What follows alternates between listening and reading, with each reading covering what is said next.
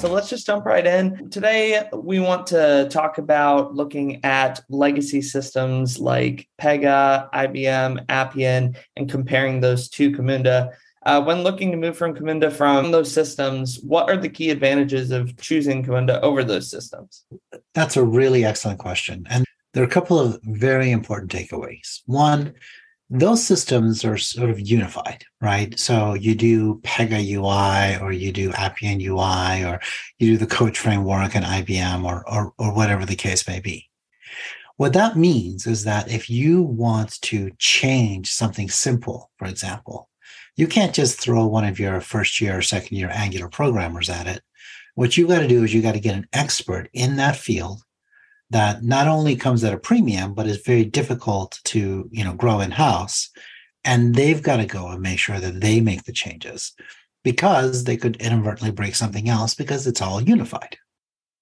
The second thing is obviously, maybe I should have said this first. Second thing is obviously cost. You're paying so much more for those systems than you would be paying for an open source system, even if that open source system has an enterprise version like Camunda does. Third, you're just getting much, much better execution. Camunda is a leaner machine. It's more performant. It's faster. It scales better. It's simpler to maintain. It's an order of magnitude difference. It's just more performant. And that's not, you know, magic. It's not because the Camunda engineers are so much smarter than everyone else's engineers. It's because Camunda, for the most part, really focuses on a pure execution engine right? They make race cars and those race cars go really fast. They don't try to become SUVs and also, you know, boats and, and, and planes and, and all this other stuff. They're really, really good at executing BPMN and DMN. That's what they do. That's all they do. And that in itself is liberating. That makes sense, but the way I see it, it sounds sort of unrealistic to imagine it being an easy process to move to Camunda. Am I right in assuming that? Uh, yes and no. So you're right. There is a lot of complexity involved in, say, you know, interpreting a Pega UI as like an Angular front end or a React front end, and then reimagining all that. However, that's a place where I can be slightly self-promotional and say the CAP BPM actually has automated migration tools. We have an entire product line that's six years old. It's called Exodus. And what it does is that it actually reads the detailed exports of Pega, Appian, IBM, and it translates them into corresponding Camunda code.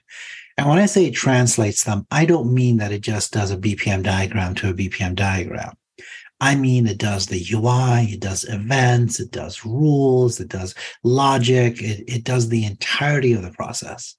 And, you know, that is kind of a, that's kind of a big claim. And I invite anyone who doubts it to test it. We're, you know, we are happy to do this on a success based uh, model. We're happy to demonstrate it. We think that we think that you should have open borders when it comes to your enterprise software. And if you want to go somewhere else, you should not be practically prohibited from doing so from the complexity that's built into some of these legacy applications. So, regarding Exodus, how does one typically get started with that process of migration? Well, basically, what we would do is we do an interview, uh, you answer some questions, and then based on that, we either give you or we help with you to execute a series of steps to create artifacts for Exodus. So then, uh, for example, if it's an IBM BPM file or an IBM BPM uh, project, we, you know, say legacy one, we would take like a TWX export.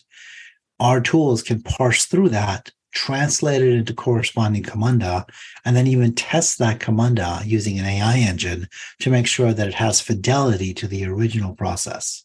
I hate to say this about stuff that I've built because it sounds like I'm just bragging about my children, but it's a really impressive process. And I really love showing it to people who, especially people who understand BPM, because they're the ones who are really educated enough to understand what it is that they just saw. Thanks, Max. I think our listeners will benefit a lot from those tips and really be able to analyze the difference between those legacy systems at Camunda a lot better now. Uh, I'll speak for them when I say we really appreciate your time today. This was fun. Thank you, Zach. Thanks, Max.